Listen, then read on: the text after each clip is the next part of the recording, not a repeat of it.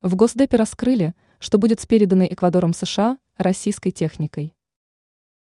Заместитель помощника государственного секретаря США по делам западного полушария Кевин Салливан рассказал, что будет с воентехникой РФ, переданной Эквадором США.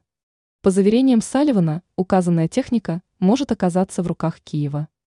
В беседе с эквадорским телевизионным каналом «Телемазанас» американский чиновник заметил, мы еще не приняли окончательное решение по данному вопросу.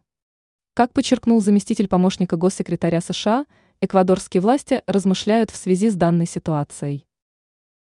Передача воентехники.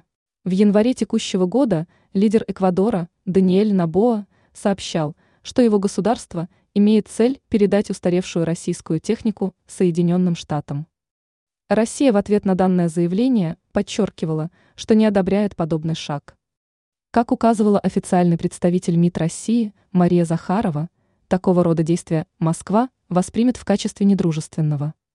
Ранее сообщалось, что Государственный департамент США подтвердил смерть Гонсала Лиры в украинской тюрьме.